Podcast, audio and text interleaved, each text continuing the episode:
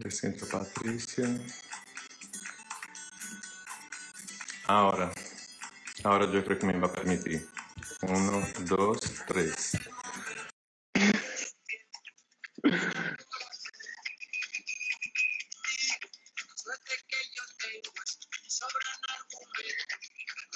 Hola de nuevo, ahora sí. Hola, ahora sí. Ahora sí, los Sí, cuatro. hola. Primer paso Sí, conseguido. sí, mira, cuesta un poco. El otro día nosotros hicimos un live de tarot y no podíamos invitar a la cuarta persona, así que pasa. Y eso Sí, que lo es- habíamos practicado antes, así que Sí, es que el icono de la camerita ese que tiene el más no su- desapareció, entonces yo no conseguía invitar más personas, ¿sabes? Pues ahora sí, buenos días, buenas tardes o buenas noches. Es un placer y una alegría tener vosotras aquí conmigo en este proyecto tan bonito que, son, que es el Voces que Iluminan. Con el obje- objetivo de llevar ese mensaje positivo en, en los tiempos tan desafiadores como es el tiempo que estamos viviendo, que es el de la pandemia, ¿no? Y hoy en nuestra live eh, vamos a hablar del aprendizaje positivo de la pandemia. Y eh, voy aquí a comentar un poquito. eh, estamos con Estefanía Cruz. Estefanía es mentora de actividades corpo-mente. Eh, y su perfil es arroba mejor.ando.es. Sí, Así ¿no, es. Estefanía? Sí, sí, así es. Também está, está outros Fernanda. Fernanda, terapeuta, su perfil es arroba fernanda.ancheta. ¿No, Fernanda? Y Fernanda nos tiene el honor de estar con nosotros desde Uruguay. Nos da el honor de estar con nosotros desde Uruguay. Y también Patricia Canales, terapeuta transgeneracional evolutiva del perfil arroba mi árbol está sanando. Sí, ¿no, Patricia? Sí, correcto. Desde Chile. Es- Ahora sí, eh, vuelvo a explicar una vez más el tema de las voces que iluminan, que es un proyecto, ¿no? Porque estaba explicando en la live anterior, pero se cortó. Y para quedar un poco más completa la información, es un proyecto de llevar un mensaje positivo en esos tiempos de pandemia, ¿no? Esos tiempos tan desafiadores y que yo con más 23 terapeutas, coaches y sanadores hispanohablantes de todo el mundo, estamos aquí haciendo ese trabajo de iluminar vuestras vidas con nuestras voces, ¿vale? Y entonces vamos a empezar es lo que es la, mm, esta live en un momento de reflexión para así entrar realmente en el proceso de, de conexión entre nosotros y también con la sabiduría superior. Y para mí es la que está guiando todo este trabajo, ¿vale? Entonces vamos a cerrar los ojos, vamos a respirar de manera profunda, tranquila, relajada. Es muy rápido.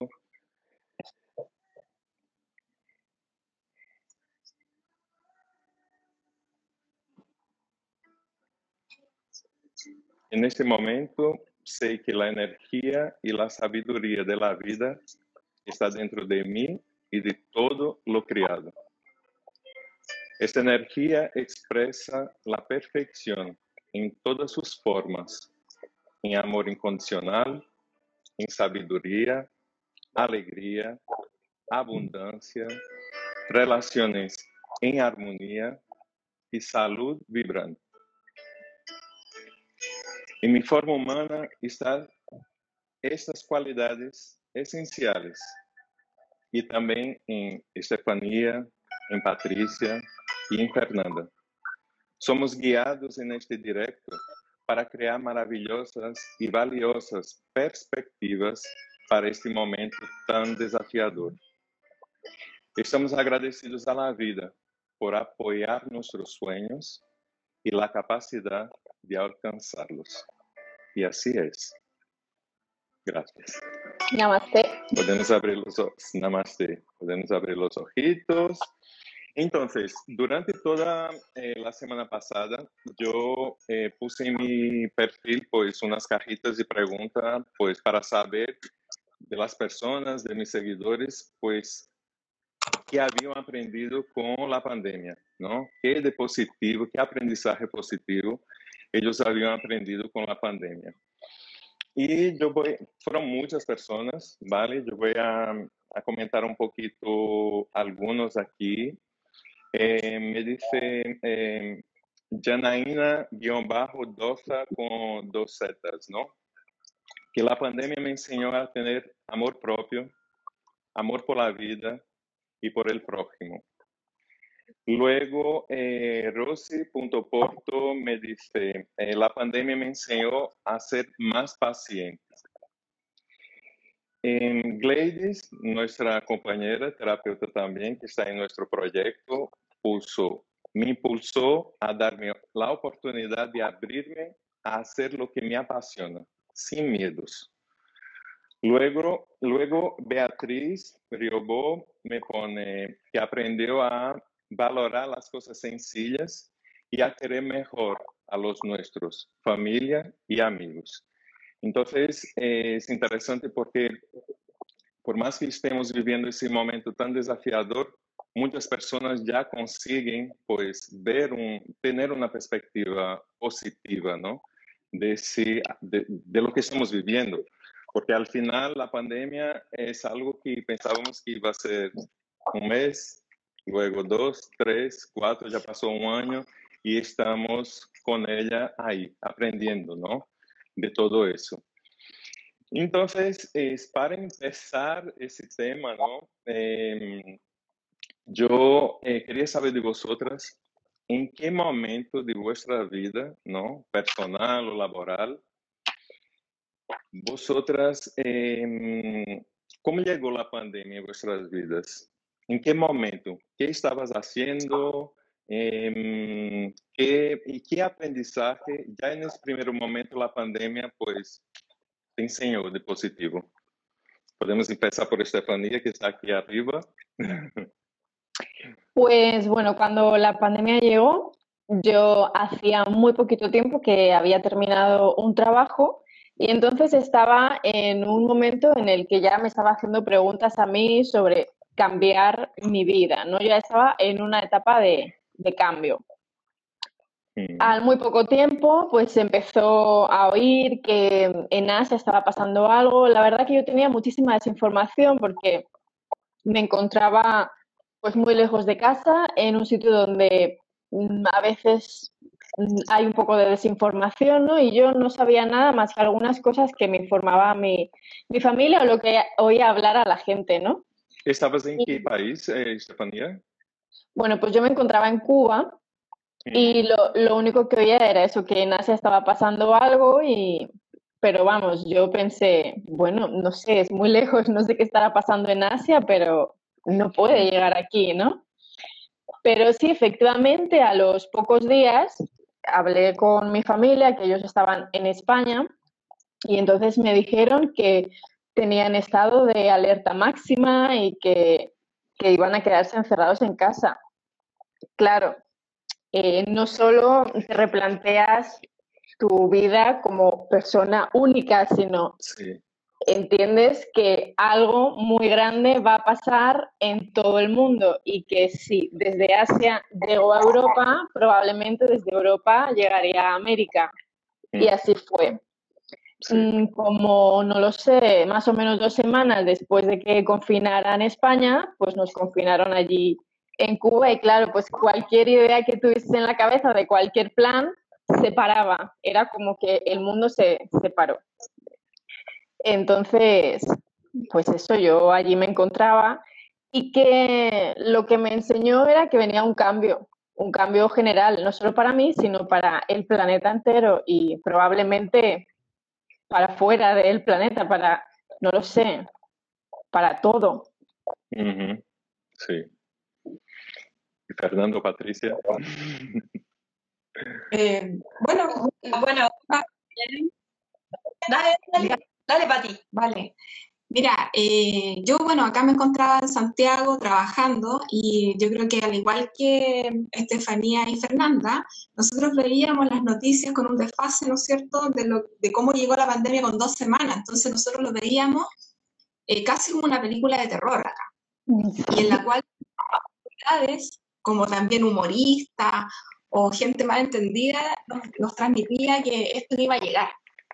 ¿Ya? Entonces, pero a la vez nosotros eh, veíamos noticias y decíamos, no, es imposible, mira, mira lo que está pasando en, en, Europa, lo que está pasando, da muchas noticias de España, de Italia, de los cruceros, entonces, particularmente, eh, si bien es cierto, había entrado en un proceso de crecimiento espiritual o personal, todavía estaba muy, muy, muy dormida, por lo tanto, me tomé en un principio esto con mucho miedo, una, porque yo tengo una formación científica, yo soy ingeniera agrónoma, estudié y trabajé con virus. Entonces sabía que un virus que no se controlaba podía ser totalmente eh, letal como nos pasó a nosotros con las plantaciones de kiwi.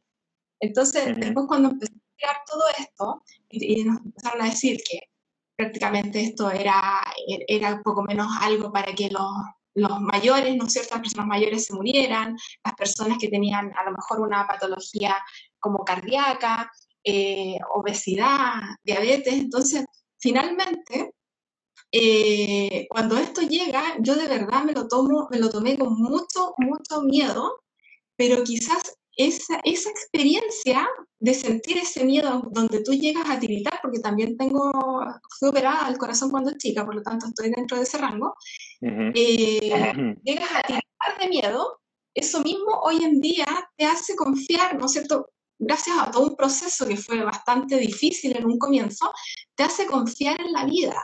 Y eso para mí yo creo que es el, el máximo de los aprendizajes, a ver el vaso eh, ni siquiera medio lleno, ver el vaso lleno, porque finalmente cuando tú confías en la vida, confías en tu sistema inmunológico, confías, ¿no es cierto?, en los seres en los cuales tú crees, o por último confías en ti. Entonces, eso es básicamente lo que quería compartir en este punto, Renato.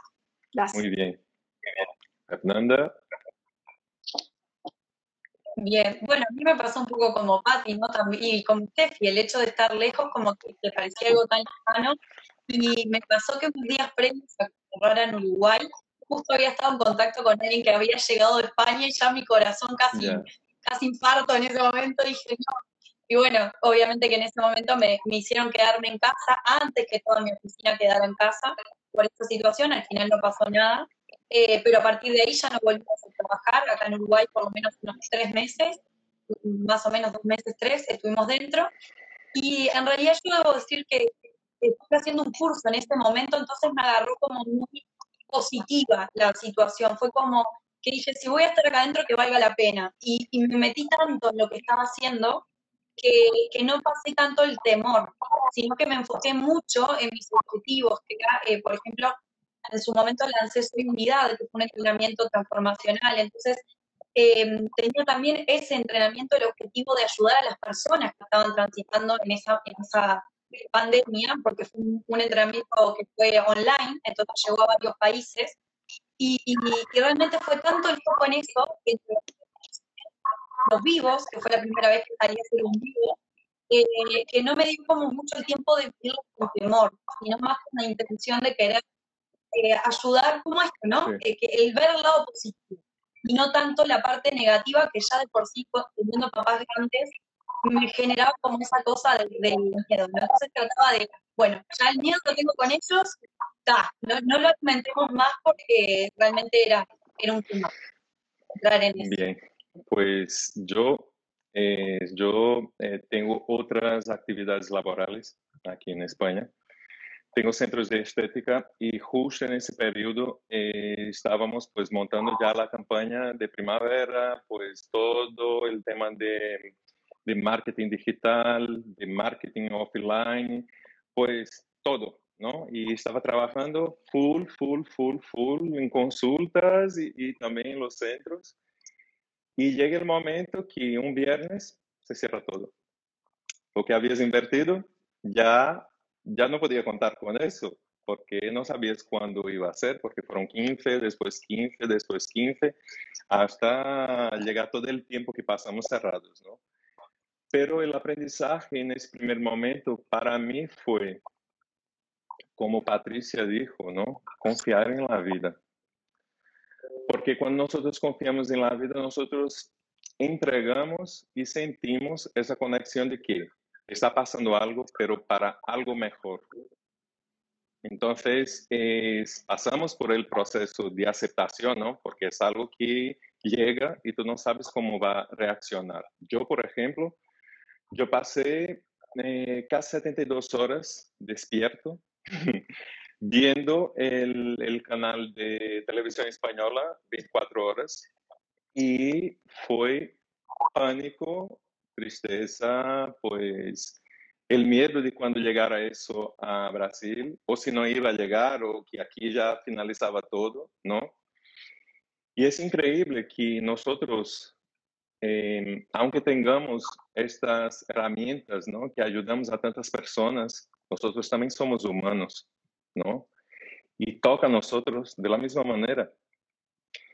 Entonces, eh, cuando pasaron esas 72 horas, yo dije, tenho que fazer uso de minhas ferramentas para sair desse estado e começar a gestionar essas emoções de uma maneira positiva.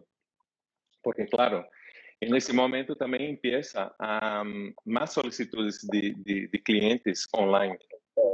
Então, como podes atender? Incluso a primeira semana foram sete, dez dias que eu não estava atendendo a nadie, porque não estava preparado para atender a nadie, porque estava em um momento que como podia ajudar a alguém.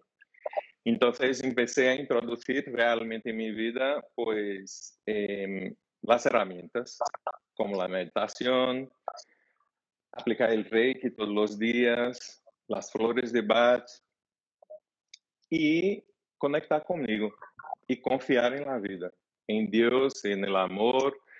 El sinónimo cada uno elige el que quiere, ¿no? Pero esa conciencia superior que sabía lo que estaba pasando, que estaba pasando algo porque nosotros teníamos que aprender algo de todo eso.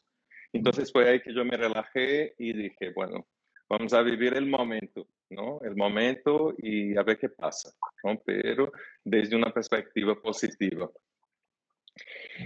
Y, a ver, y luego en ese momento empieza un proceso de adaptación también, porque primero es el, el ese, ese impacto, ¿no? Que tienes. Y luego después tú ves que pasaron 15, 15, 15, 15 y hasta hoy estamos en eso, ¿no? Entonces, es que es la segunda pregunta, pero ya voy a, contestar eh, lo que viví con eso, el tema de la adaptación, ¿no? A este nuevo momento. Es una vez que yo hice uso, ¿no? De, de estas herramientas y, y realmente entregué mi vida a Dios, por así decirlo, al amor, pues yo empecé a, ver siempre luz por todos los sitios que estaban pasando eso. ¿no? Y después vamos a seguir hablando un poco de, de, la parte positiva en otros aspectos. Pero esa adaptación para mí, para mí fue desconecto de todo el inconsciente colectivo que me está proyectando solo informaciones negativas y voy a trabajar en mí lo positivo. Entonces yo empezaba a ver eh, oportunidades, situaciones que yo no, nunca había vivido y que ahora estaba viviendo. Entonces fue como una transformación de lo negativo al positivo en una semana, ¿sabes? Y, y hasta hoy, porque muchas veces, claro, cuando nosotros estamos con amigos, pues siempre se habla de la pandemia, siempre se habla desde una perspectiva negativa. Cuando tenía las vacunas, ahora que tiene la vacuna y, y así, ¿no? Es cuando yo digo que el inconsciente colectivo muchas veces está, es, vamos a decir, contaminado de tanta información negativa. Y siempre yo digo, vamos a desconectar de lo negativo, porque no va a aportar nada positivo para nosotros. Esas noticias, por ejemplo, que yo pongo la mascarilla, que yo use el gel, que yo tengo a distancia, eh, hago la distancia de seguridad y ya está. Y a lo mejor una vez a la semana veo cómo están las cosas. Pero hay personas que viven eso y van a producir solo negatividad en sus vidas, ¿sabes? Entonces, para mí, ese proceso de adaptación fue llevar al positivo, salir de aquí de abajo y ya estar todo el tiempo aquí arriba. Y sin dejar que ese inconsciente vuelva a conectar conmigo en ese aspecto, ¿no? El aspecto del aprendizaje, pues, general de todo, sí que yo estoy, porque yo hago parte de ese inconsciente colectivo. Pero de lo negativo, en ese periodo fue, fue difícil de, de escapar, ¿no? Y de construir algo, pues, fuerte y positivo que conectara conmigo y con una solución, ¿no? De tranquilidad, al menos en ese momento. Y para ti, Estefanía, el tema de la adaptación, ¿cómo fue? Sí, bueno, pues, eh, a ver, yo no sé si fue tan rápida como tú, quizás porque todavía no estaba en ese nivel eh, de conciencia, ¿no? Pero pronto lo iba a descubrir.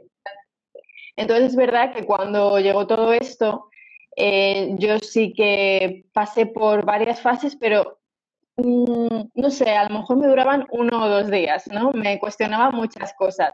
En primer momento pensé que no iba a volver a ver nunca más a mi familia. Pensé que yo iba a morir allí en Cuba, porque como se decían tantas cosas tan brutales, yo digo, bueno, ya está, aquí voy a morir a esta edad y en este sitio sin poder volver a ver a mi familia, ¿no?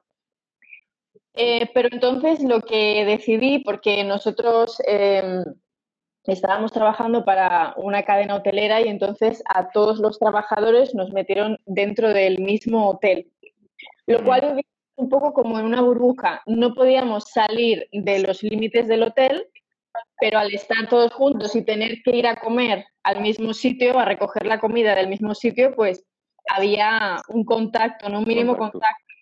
Claro, eso nos hizo pues unirnos mucho, por lo menos yo me sentía muy unida, y en pensar cosas, ¿no? Para distraernos, para pasar el tiempo.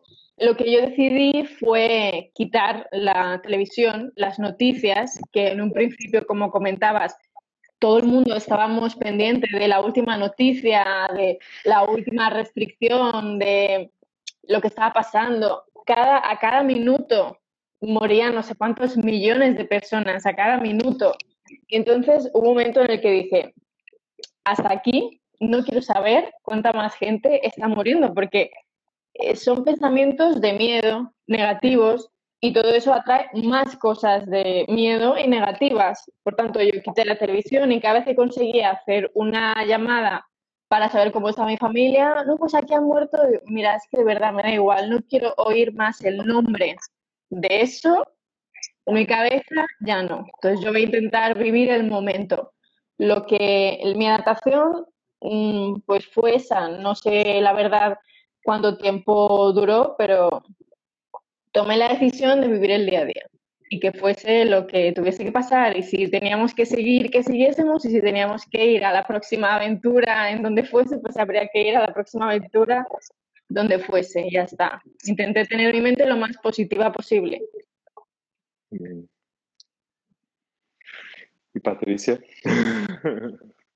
Bueno, para mí fue bien difícil la adaptación porque yo siempre sido una mujer muy activa, em, con mucha vida social y como que yo hasta ese entonces también pensaba que la felicidad estaba en lo externo. ¿Ya? Yo creo que ha sido también otro de los grandes aprendizajes en que, ¿no es cierto?, que, que hoy en día me siento completa porque me tengo a mí en primer lugar. Pero el año pasado yo sentía que esto me venía a echar a perder la vida porque en el fondo a mí me gusta hacer muchas actividades, me gusta mucho viajar, se cerraron las fronteras, me quedaba sin vacaciones, entonces me costó mucho la adaptación, incluso cuando todavía no llegaban estas medidas tan eh, estrictas de cuarentena, yo prácticamente todos los días al supermercado con la excusa, ¿no es cierto?, de poder eh, salir, ver, gente. Y amigos me decían, pero ¿para qué te expones? Pero entonces a mí me, costó mucho, me costó mucho eh, conciliar un, recuperar como el sueño, pues yo vivo sola. Entonces prácticamente eh, pasar de una vida social donde tenía a lo mejor una tarde en la casa, pero el resto de los días en muchos cursos. Entonces, igual como decía la Fernanda, eh, yo aproveché se, dio la oportunidad, ¿no es cierto?, de hacer cursos, hacer eh, talleres, entonces empecé a aprovechar, me adapté a estos tiempos, ¿no es cierto?, de las tecnologías, donde empecé a tomar ah, cursos online que en un principio no me gustaba, pero que después incluso me ha permitido, hasta el día de hoy, eh, tener grandes amistades.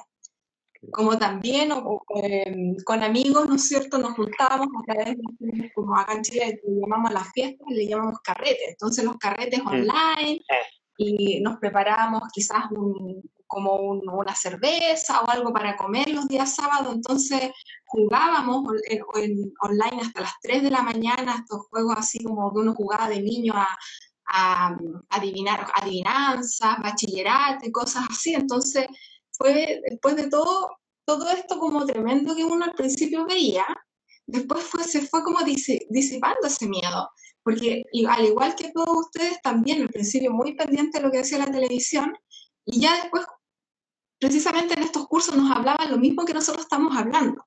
Entonces empecé a soltar, a soltar las noticias, la televisión, si ya alguien me hablaba, yo simplemente frenaba o cambiaba el tema, no en, un modo de negación, sino que era simplemente que yo había tomado una decisión de seguir, ¿no es cierto?, este crecimiento o desarrollo e, espiritual o personal, entonces esto no me estaba aportando. Así que fue más o menos, más menos eso y claro, fue un proceso mucho más largo, yo diría que fueron prácticamente unos tres meses, así como de, de entre dos a tres meses para adaptarme a estos nuevos tiempos. Fernanda. Bueno, cuento un poco. Bueno, en mi caso, eh, como les decía, ya de por sí me lo había tomado un poco más positivo por el hecho de que nací, o sea, en una casa donde miraban todos los informativos juntos, de la mañana, la noche, la tarde, todos. Entonces ya de grande había tomado la decisión de no mirar demasiado, porque por eso mismo, por esa crianza. Cuando se dio todo lo de la pandemia, los informativos fue lo primero que saqué de mi, de mi vida. Lo único que le decía es, díganme más o menos cómo está el mundo, porque mi padre sí miraba, o lo poco que me aparecía en mi propio celular cuando uno habla. Entonces, con eso me iba manejando. Entonces, lo que es, nunca me llegó a contaminar el pánico de la televisión por esa decisión que tomé desde el principio.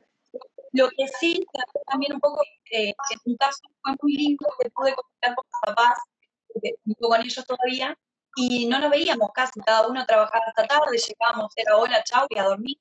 Entonces, ese rato que, o sea, el estar en casa, mi papá tuvo que cerrar, eh, donde él trabaja cerró, la única que salía era mi mamá por un tema de que eran los servicios esenciales.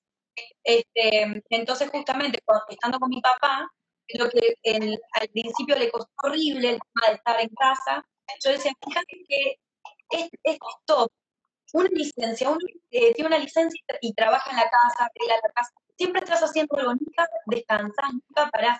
Lo, fíjate que son 35 años de trabajo, o sea, tomarlo como mes. Entonces empezamos a hacer cosas más de disfrute, entonces compartí con él que no compartí nunca. Entonces, todo ese pequeño, eh, esa cantidad de recursos chiquitos hicieron que mi estadía no fuera tan compleja, mi adaptabilidad, digamos. Eso por un lado. Por otro lado, me pasó también el tema del insomnio, eso sí lo sufrí mucho, que me dormía a las 7 de la mañana, porque había perdido el hilo.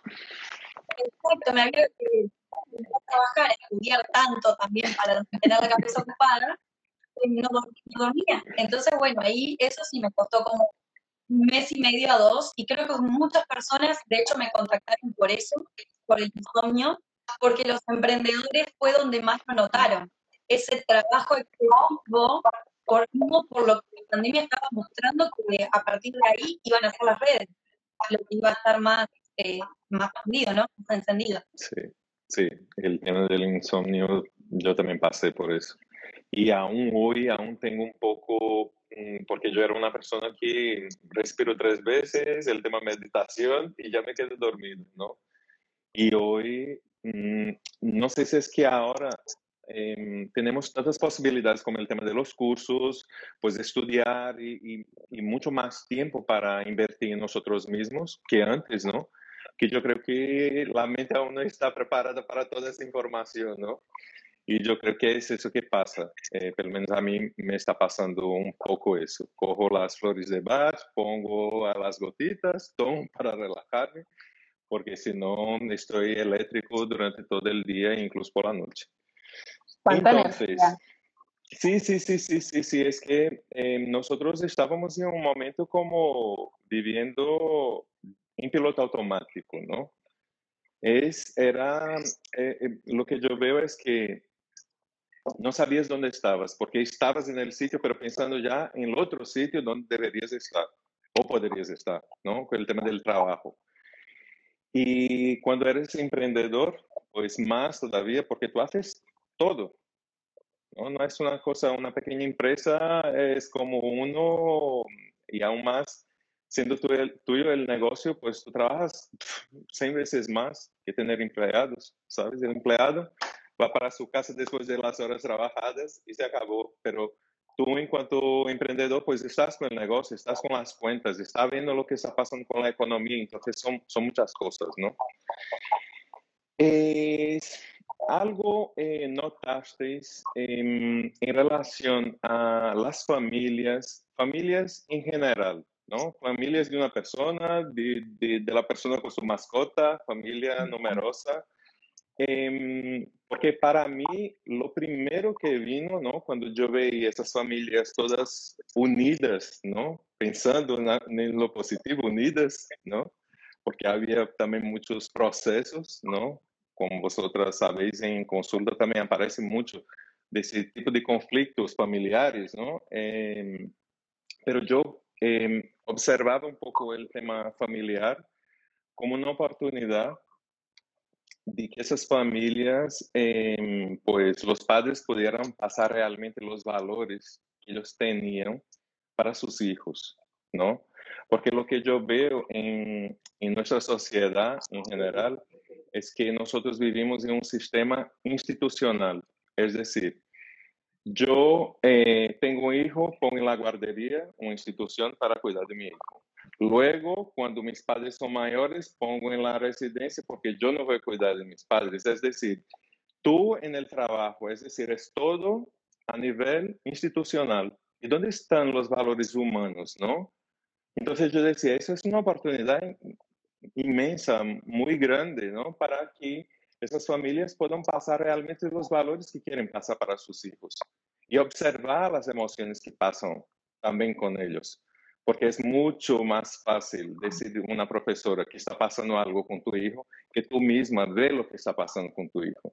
Entonces, para mí, yo te digo, yo dije que algo más positivo está eh, eh, regalando a las familias de, de, poder estar con sus hijos, de serem creativos, de estar con ellos, eh, creando oh, dinámicas para pasar el tiempo, ¿no? hacer actividad física en familia, aunque fuera en casa, pero eran tan, eh, vamos a decir, tanta, um, tantos aprendizajes positivos que yo veía a nivel familiar que yo, gracias a la pandemia, por venir, por enseñar a los, a los padres, ¿no?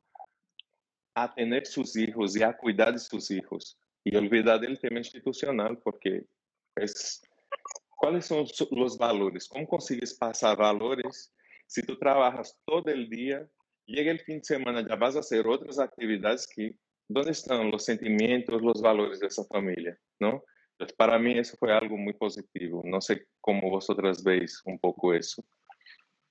Pues sí, es que hoy en día es muy difícil, la verdad. Eh, quizás, no lo sé, porque yo no soy madre todavía, ¿no?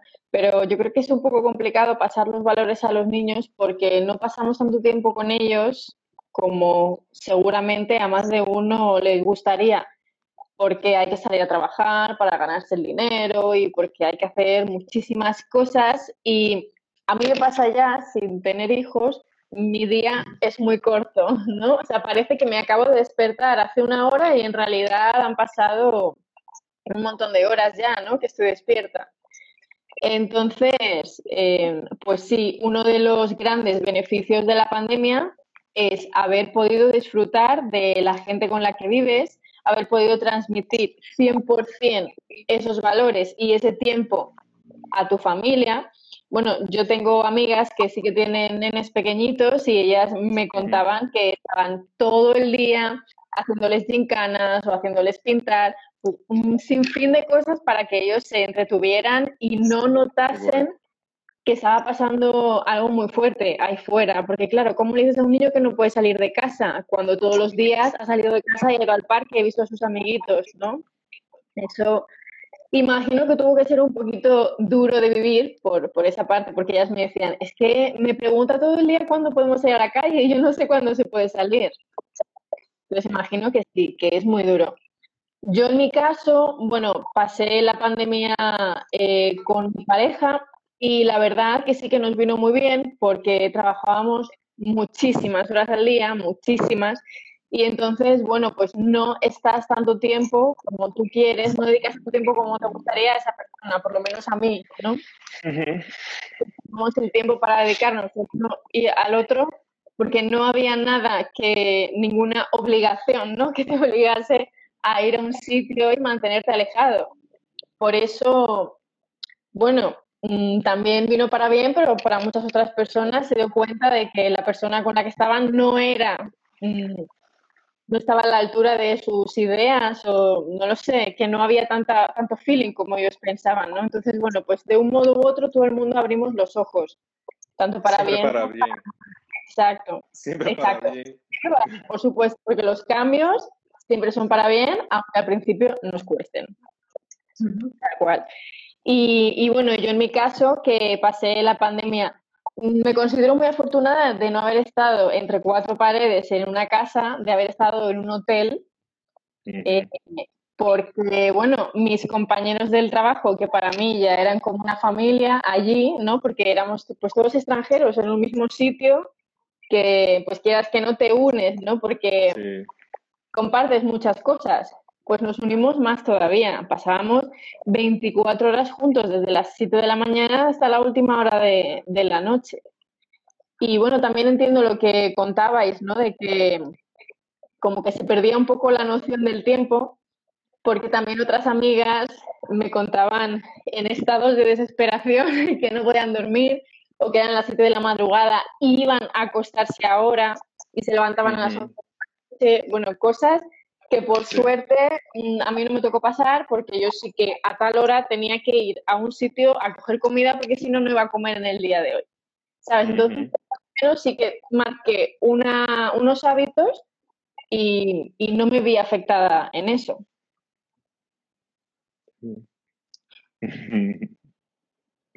Patricia.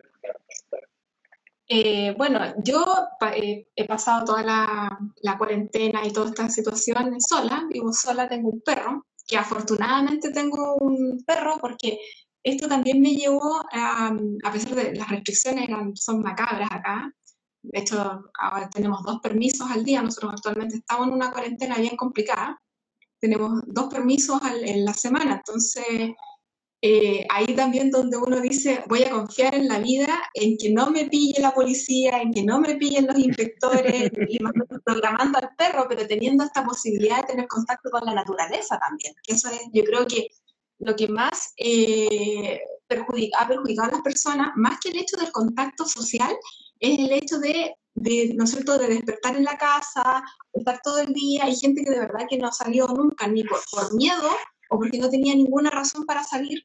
Entonces yo al menos pude vivir los procesos de invierno, de primavera acá, eh, en una forma más positiva. En un principio, cuando, cuando, estaba con mucho miedo, yo prácticamente quería que mi perro le gritara, porque le puse hasta botas, para, que, para después desinfectar las botas, ¿no? Si fue horrible. Pero después me di cuenta que en realidad era una tontera, que eso estaba, el miedo solamente estaba en mi mente y que finalmente, como decías tú, Renato, o sea, viene un proceso de aceptación de, esto. Por algo nosotros estamos acá, por algo decidimos vivirlo a nivel, en el, en el inconsciente colectivo, decidimos vivir esto en forma mundial. Ahora, eh, en cuanto a mi familia, yo tengo mis papás que vivimos relativamente cerca, ahí ingeniándomela para poder eh, eh, ir a visitarlo, que eran, los permisos eran dos veces, eh, pero uno tenía que distribuir en el supermercado o hacer otro tipo de trámite, y duraba tres horas el permiso con los papás y a cinco metros de distancia, o sea, yo con un paraguas fuera de la, del, en el estacionamiento, hablando con mis papás, y así que fue bastante, ahora no lo veo como algo duro, lo veo como algo como anecdótico, la verdad. También, eh, a diferencia de lo que decía Estefanía, yo eh, se terminó una relación de pareja. Entonces, para mí, yo al principio también caí en esta victimización de que la pandemia me había arruinado la vida. también yo sentía que la responsabilidad era de otro, pues, o sea, otra persona me tiene que hacer feliz, otra persona me tiene que cuidar. Hoy en día no, porque la persona que se tiene que cuidar es uno. Es uno la que toma las medidas, y, y, también desde la aceptación, que si en el fondo es, si yo tomo las medidas necesarias y si este, este, este virus me, me, no sé, me, me ataca, eh, si yo tomo esas medidas y si yo soy positiva y si yo creo en la vida, quizás yo tenga un sistema inmunológico que sea asintomática o que en el fondo tenga los menores eh, niveles, ¿no es cierto?, de, de sentir síntomas. Así que eh, prácticamente, como decía, Em, lo, si bien es cierto, lo viví sola, pero fíjate que en esta, en esta soledad de estar sola en mi casa junto a mi perro, me sentí más acompañada que nunca, porque igual aparecieron muchas amistades que estaban muy preocupadas de mí. Eh, se creó un grupo de, de, amigos con los que hacíamos estas fiestas virtuales. Sí. Y a través también de ese grupo se creó también un subgrupo en la cual era como para llorar, por decirlo así. Cuando uno tenía pena o sentía mucho miedo, entonces hacíamos especies de meditación. Eh, teníamos destinado un día como, como especies de, de, de, ejercicios, de, como de técnicas de liberación emocional. Así que es, ha sido realmente como, como hemos explicado acá, que si bien es cierto, las cosas están pasando, el panorama no se ve fácil en ningún lado, pero todo va a depender de la interpretación que cada uno de nosotros le da. Así que eso es lo que quería compartir. Muy buen mensaje. Sí. Gracias. Sí. Eh, bueno, en mi caso, bueno, a nivel de familia me pasa como Steffi, que no tengo hijos, entonces desde ese lado lo único que puedo decir es, en base a mis amigas que me contaban la felicidad que tenían sus hijos de tenerlas todo el día en casa. Ellas no tanto porque ya no sabían inventar, me decían, bueno, ya no sé qué jugar, ya no sé qué, hacer, pero a su vez se daban cuenta de lo valioso, ¿no? Que era este tiempo juntos, que, ni siquiera eran, o sea, me, explicaban lo, lo, lo, desconectadas que estaban de sus niños, que ni siquiera sabían que los extrañaban tanto, ¿no? Estas horas, el verlos tanto en casa, les, les impactó darse cuenta que a sus hijos les impactaba verlos en casa. Entonces, ahí es cuando te das cuenta, wow, estamos muchas horas afuera, estamos muchas horas capaz que damos un abrazo, un niño, lo que sea, y, realmente un niño siente muchísimo esa diferencia, ¿no? El tener a mamá en casa o a papá, que ven unas horas y capaz que comamos juntos, realmente es diferente. Entonces, eso creo que fue lo más marcado. Lo de las relaciones tal cual, lo vi muchísimo también acá, esto de que te dieras cuenta que realmente la persona con la que estabas no era la que querías, o darte cuenta que no valoraste tanto a la persona que estaba a tu lado, sí. que, darte cuenta del valor que tenía la persona a tu lado, porque pasabas muchas horas también afuera trabajando. Y en lo personal, lo que sí me tocó con mi familia fue, uno, mi cumpleaños, porque yo cumplía el 20 de abril, entonces ya van dos años que eh, el cumpleaños ya no existe, entonces eh, mi papá yo, por ejemplo, y Zoom con, mi hermano, por ejemplo, eso fue una de las cosas que más me choqueó, porque siempre tenía como cumpleaños con mucha gente. Y las navidades, las navidades nosotros pasamos 42 personas, eran primos, tíos, somos un montón, alquilamos un lugar y todo. Entonces, todo eso se perdió. Y, en mi caso, a nivel familiar, eso fue creo que el quiebre más grande de todos, lo, lo que más sentí de todo esto. Mm. Yo veo que así, ah, eh, nosotros eh, con, con Internet, ¿no? Pasamos a ser muy creativos en crear grupos, como dijo Patricia, pues yo también hacía pues cenas virtuales, pues abría el Zoom y cada uno pues estaba cenando todos juntos. Y yo creo que siempre buscamos la forma, ¿no? De, de buscar el positivo y, y, y de tirar para adelante, ¿no? Eh, si yo creo eh, y pienso que Internet es una salvación en todos los aspectos, porque tú tenías como pues leer, ver lo que quisieras, pues Netflix, pues yo creo que fue el boom de Netflix, fue el tema de la pandemia, estudiar, hacer cursos. Yo creo que Internet, incluso en esta pandemia, estamos juntos aquí por la pandemia y por Internet. Porque si no, no estaríamos juntos, no, no habíamos pues nos encontrado, ¿no? De manera física sería mucho más difícil, no imagínate. Entrar en contacto físicamente, una en Canarias, la otra en Chile y Uruguay, sería casi imposible.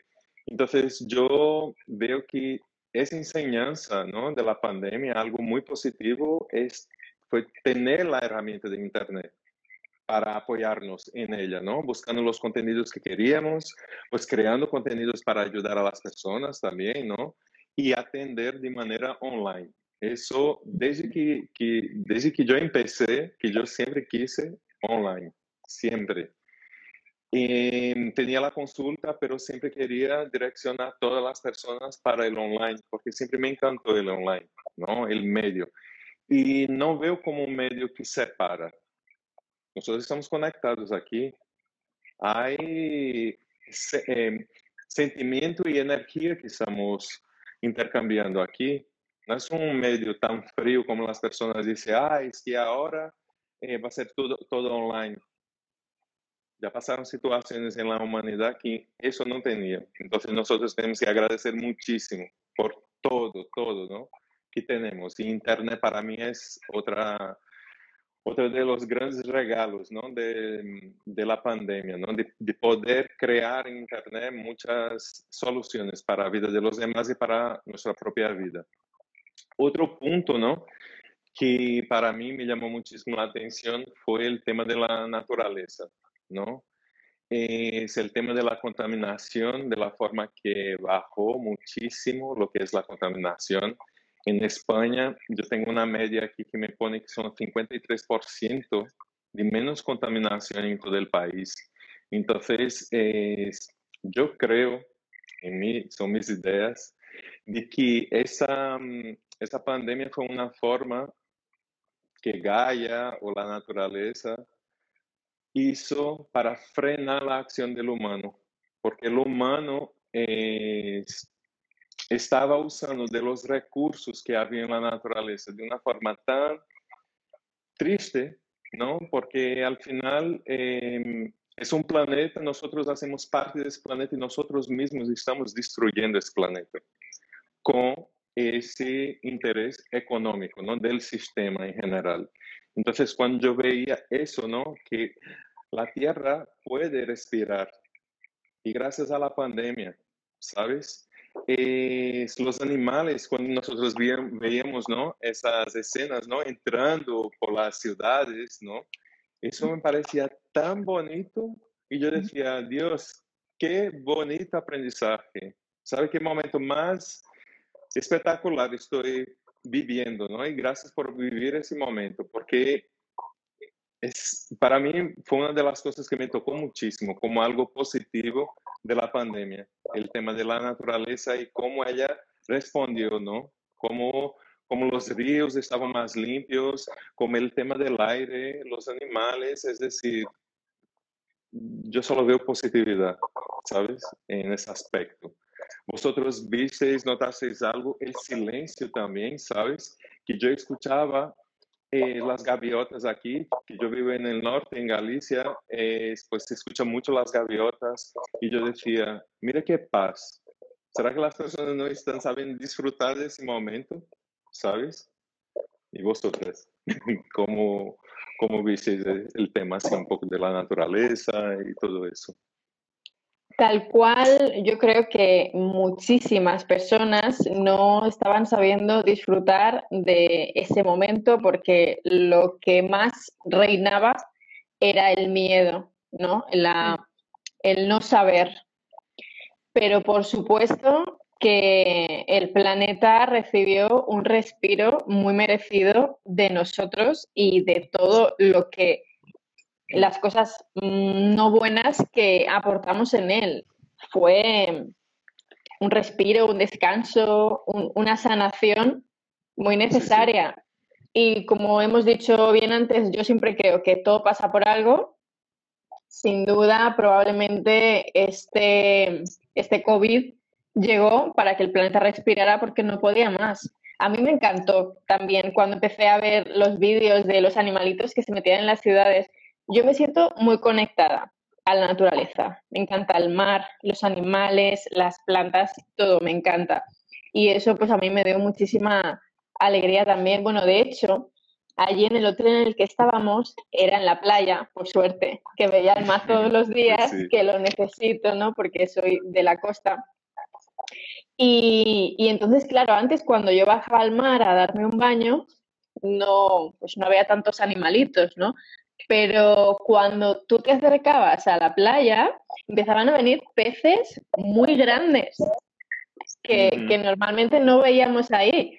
Y, claro, pues era alucinante, ¿no? Era saber que no hay turistas que están en el agua todo el día y los animales asustan. Ellos se acercaban, recuperaban lo que era suyo, ¿no? Porque es de ellos. Entonces, sí, por pues supuesto, esto fue un regalo para el planeta. ¿Y vosotros? Mira, igual como dicen ustedes, ahora también yo creo que Fernando igual me entiende en este aspecto de que nosotros veíamos primero lo que les pasó a ustedes, ¿no es cierto?, en Europa, hasta que llegó acá a Sudamérica. Entonces, acá, eh, al menos en Santiago, lo que más se vio fueron los pumas. Los pumas habitan en una cota de una cantidad de metros a nivel del, mar, pero bajaron, ya bajaron después a, a lugares que eran más planos. Entonces, igual era, era, era interesante, pero igual el, problema fue que eh, muchos, muchos de estos pumas eran cachorros y se, estuvieron perdidos. Pues no, no, mm. no, no, encontraron a su, a su mamá, por decirlo así, pero igual lo, lo, lo tomó, ¿no es cierto?, la institución correspondiente para hacerle análisis, eh, ponerle un chip, ¿no es cierto?, y después, después eh, una vez que estuviesen en el peso, ¿no es cierto?, y eso también les permite eh, a, lo, a, lo, zoológico hacer investigación, porque como los, les colocan GPS, entonces los van ahí después, si los quieren localizar, pueden hacer bastante estudio. Lo otro que a mí me llamó la atención acá, nosotros acá en Santiago ya se actuó hace mucho tiempo que no, que no llueve como llovía antes. Entonces el año pasado fue un poco más lluvioso y como no hubo tanto eh, como eh, caminatas, ¿no es cierto?, a, eh, nivel de cerro. Cuando yo empecé a volver a hacer los trekking, que en un comienzo debo confesar que lo hice en forma clandestina, porque no yo no salía de la cuarentena, mis amigos sí, entonces mm. ya no importa, salgo. Y, y ver las orugas o las cuncunas caminando, pero de una manera así, muchas, que eso yo no lo veía desde que tenía, no sé, 5 o 6 años. Después acá nosotros tuvimos como un ataque, una invasión de polillas, que en un comienzo las personas eh, reclamaban que prácticamente no se podían abrir las ventanas, pero yo después les explicaba, es que tú tienes que tomar en cuenta que estuvimos todo el invierno donde la gente no se fue a sentar en los parques, no invadió el espacio de los insectos, entonces claramente los huevos pudieron convertirse en capullo y después finalmente en mariposa y polilla. Entonces, no, no hay que verlo como una invasión o como que hay otra plaga, sino que hay que verlo como esta, esta naturaleza que se está mostrando y que nos está mostrando a nosotros lo que son y, y, en el fondo se están haciendo respetar también. Y eso yo creo que también eh, al difundir este tipo de mensajes, sobre todo eh, cuando hay niños, también después el niño va captando de que finalmente este, este, este, animal es un ser vivo sensible, en el cual yo también me tengo que preocupar y de respetarlo. Y eso a muchos niños acá no, no, no habían visto estas polillas, esta cantidad de mariposas, estas cuncunas en el cerro, ya no desde la forma mejor como lo vivía cuando yo era pequeña, que uno como que las pisaba, ¿no es cierto? No, ya uno ya tiene respeto por el caracol. Entonces, eso es menos lo que se, se vivió acá. Así que yo también estoy totalmente de acuerdo que esto fue un respiro y un alivio para la naturaleza y un aprendizaje que ojalá muchas personas aprendamos de, de, nuestros hermanos menores, que son los animales, a respetarlos sobre todo. Sí, es verdad. Bueno, eh, comienzo entonces. Eh, acá lo mismo, lo, lo, que fue mm, la playa, más que nada yo vivo en la costa, a unas cinco cuadras de, una playa, y lo que noté más era que antes vos veías uno o dos pájaros en la costa, y un día bajé, eh, ya estábamos saliendo nosotros de la cuarentena, y había alrededor de unos 50 pájaros en la orilla, y dije, wow, esto no es normal, claramente algo había cambiado. Ese fue el primer contacto a nivel de naturaleza. Y después lo otro es el aire, el aire de, de, los autos que fundaron, que ya no se utilizaba tanto, vehículos, este, también cambió muchísimo, mismo en la ciudad, en Montevideo, que es donde yo vivo más hacia afuera, entonces ya el aire es diferente. Pero yendo a Montevideo también ha cambiado, incluso hasta el día de hoy, porque hay menos, este, menos movilidad que antes. Mucha gente sigue trabajando online entonces eso también ha disminuido. Y después, bueno, también estuve viendo los videos de España que me morí de amor, que yo decía, no sé si es verdad o era que los habían creado los videos, pero ya después empecé a darme cuenta de que era muy probable. Había un cabalí, creo, en medio de la ciudad, no sé si es real eso o no, pero bueno, fue uno de los que vi. Y, digo, wow, qué increíble, ¿no? Qué, necesidad que teníamos de eso. Y también de ir nosotros hacia adentro, ¿no? El hecho de yo decía, yo no me di cuenta lo, lo acelerada que estaba y lo, lo, estresada que estaba haciendo, que era una persona que empezaba de por sí, que ya estaba como con mi foco en lo positivo.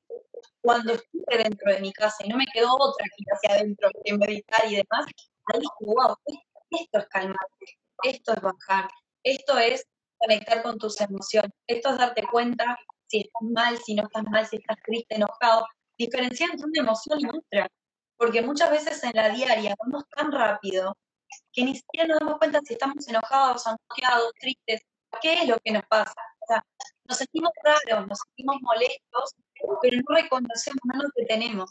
Y en esos días no te quedaban muchas opciones. Personas que eligieron hacerlo, como en el caso de ustedes y en mi caso, elegimos no conectarnos con nosotros, pero hay otras personas que no les quedó otra opción lo tuvieron que hacer y reconocieron una parte de ellos que, no existía, o sea, que no estaba a la vista más que nada. Entonces creo que eso fue una de las cosas más valiosas y también nos permitió valorar la naturaleza desde otro lugar, porque en lo personal que vivo afuera, me pasó que no, o sea, valoraba mi casa, pero no en nivel que la valoré ahora diciendo, wow, hay gente que está en cuatro paredes en un edificio y no puede ni siquiera bajar el piso abajo, y yo estoy en una casa que tengo patio delante y patio detrás. Ya eso me hacía dichosa. Entonces, o sea, darle ese valor a mi casa, el hecho de que sea en un balneario, me cambió la vida, me cambió la percepción de mi vida, realmente. Qué guay. Es que siempre podemos sacar lo positivo.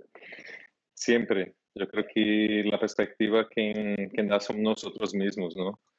Y dentro de, de lo que está en nosotros, si nosotros estamos conectados con nosotros mismos, es más fácil percibir toda esa sutileza, ¿no? de lo que es la naturaleza, el ser humano, la gestión de las emociones, ¿no? Y que en ese momento, pues, fue un regalo. Para mí, hoy yo veo solo regalos por todos los lados, ¿no? Con el tema de la pandemia. Eh, ya son las 10 y 10 aquí. Eh, ahora que estoy relajado, ¿no? Porque como no estaba consiguiendo conectar a todos, yo estaba ya que no podía. Eh, pero al final no podemos seguir por mucho más tiempo, ¿no? Aquí son las 10, vosotras, es Estefanía, las 9, ¿no? Sí. Pues para finalizar, eh, quería saber un poco de vosotras, ¿no? Em, ¿En qué trabajáis en el medio online? Em, si queréis hacer alguna publicidad de algún producto que tengáis, ¿no? Alguna mentoría, alguna consulta. Eh, un espacio libre ahora para cada una, pues invitar a los seguidores a, a conocer más de vuestro trabajo. bueno, pues, pues mi proyecto, como bien comentabas antes, se llama Mejorando y bueno, pues fue creado en Cuba en medio de un confinamiento. Y bueno, de hecho va a ser un año ahora, el día 6 de abril, que me parece que es el martes va a ser un año, creo oficialmente en las redes, ¿no? En Facebook primero. Y, y, bueno, pues, pues lo creé porque allí decidí pues coger a todos mis amigos, mis compañeros y hacer con ellos clases para que nos moviésemos, para que estuviésemos tranquilos pensando en otras cosas, ¿no? Intentar pues darnos y, y pasarlo lo más llevadero posible. Entonces, bueno, como allí en Cuba el tema del Internet estaba un poquito complicado, no pude lanzarlo del todo online. Pasaron muchos meses y ahora que estoy aquí en España, pues bueno, primero estoy empezando presencial y muy pronto me gustaría pues empezar a hacer más cositas a través de, de las redes. Tengo todavía que, que, valorarlo, pero bueno, mejorando surge para eso, para ayudarte a mejorar tus hábitos siempre y cuando quieras hacerlo y estés preparado poquito a poquito, progresivamente y para sentirte mejor contigo mismo, no solamente por fuera, sino por dentro, porque lo que se ve por fuera cuerpo, ¿no? por dentro. Muy bien. ¿Vosotras? Bueno, yo eh, a través de mi, de mi Instagram, arroba eh, mi árbol está sanando, yo soy terapeuta transgeneracional, estoy realizando desde el año pasado terapias 100% eh, online. Básicamente la terapia transgeneracional consiste en hacer el análisis de tu árbol genealógico, porque a través de, de comprender la historia, nuestra historia familiar, nosotros podemos sanar lo que son los bloqueos, las lealtades familiares, de lo cual vamos a hablar más adelante, eh, los programas que nosotros vamos repitiendo. Así que eh, básicamente eh, hago eso, también hago lecturas de tarot evolutivo, donde también podemos analizar cuando la persona no tiene mucha información de sus ancestros, el tarot nos permite hacer un análisis de lo que son los programas, ¿no es cierto?, que va repitiendo de sus papás, de sus abuelos. Así que eh, eso básicamente, de hecho hoy día nosotros cerramos un concurso de tarot evolutivo donde estamos regalando conjunto otras tres terapeutas, eh, cuatro lecturas de tarot. Así que si los que desean pueden ahí participar, todavía estamos a tiempo. Eso, muchas gracias. Voy a participar también. Me parece muy interesante. Bueno, les cuento un poco, yo también soy terapeuta, este, como en el caso de transgeneracional, pero dentro de la biodecodificación, de hipnosis o la relación, este, que son técnicas que en realidad yo las trabajo un poco en distinto en el sentido de que hay personas que conectan con la biodecodificación y hay otras que no, porque son protocolos más cortos y directos, entonces hay personas que les sirve más la hipnosis o la regresión. Entonces, acá claro, pues muchas veces se genera esta duda este, y se puede trabajar con cualquiera de los tres, patrones de conducta, creencias limitantes, temas emocionales, cuando por ejemplo repito parejas o temas económicos. Eh, a mí me gusta trabajar mucho con emprendedores, las creencias limitantes de dinero, de finanzas, ¿no? Este, tengo de hecho un programa que se llama Reacción y Acción y Reacción, que está en mi página web, que es mi nombre. Este, lo pueden ver ahí, descargar. Y también eh, dentro de muy poquito voy a lanzar un, un curso cortito, son seis encuentros, donde vamos a trabajar cada encuentro una emoción enojo, miedo, o sea, las emociones básicas del ser humano. Y dentro de cada una, por ejemplo, en el enojo vamos a trabajar con lo que es conmigo mismo, el enojo conmigo mismo, con papá y con mamá, que son como lo, principal, ¿no? Luego, por ejemplo, en tristeza se trabaja duelo, pérdidas, rupturas, cada una va a tener como sus temas eh, base, ¿no? Así que bueno, les invito a estar atentos a mis redes también. Muy bien. Pues yo eh, trabajo como terapeuta holístico, eh, tengo muchas herramientas y yo definí como terapia multidimensional para tratar el ser en todas sus dimensiones, desde el físico al emocional y también al espiritual, energético, ¿no? Y también estoy creando un, un programa, una vivencia virtual, es una vivencia muy completa, que son 21 semanas, es mucho tiempo, pero sí que ya apliqué ese, ese método y funcionó muchísimo para muchísimas personas y es muy bonito, ¿no? Poder em, hacer con que esas personas también se iluminen, porque em, van a conocer las herramientas y también van a poder aplicar esas herramientas para ellas, desde el Reiki, de las flores de Bach, de la programación neurolingüística Entonces, es un poco el proyecto que yo estoy desarrollando en ese momento. Y la consulta, pues, en el bio está el link para cubrir lo que es el formulario, para tener un encuentro inicial de 30 minutos gratis. Y a partir de ahí nosotros, pues, vamos explicando es lo que es el proceso, ¿no? Porque son muchas herramientas y, y juntar todo en una única terapia necesita una explicación con más tiempo. Pues muchísimas gracias por vosotras me apoyar en ese proyecto. Eh, quiero recordar que la próxima semana, próximo domingo, día, eh, día 11 de abril, nosotros vamos a estar aquí juntitos de nuevo y en esta ocasión vamos a hablar de la conexión entre el cuerpo y la mente. Y esperamos todos vosotros aquí con nosotros, ¿vale? pues muchas gracias y hasta la próxima. Chao, chao. Chao. Muchas gracias.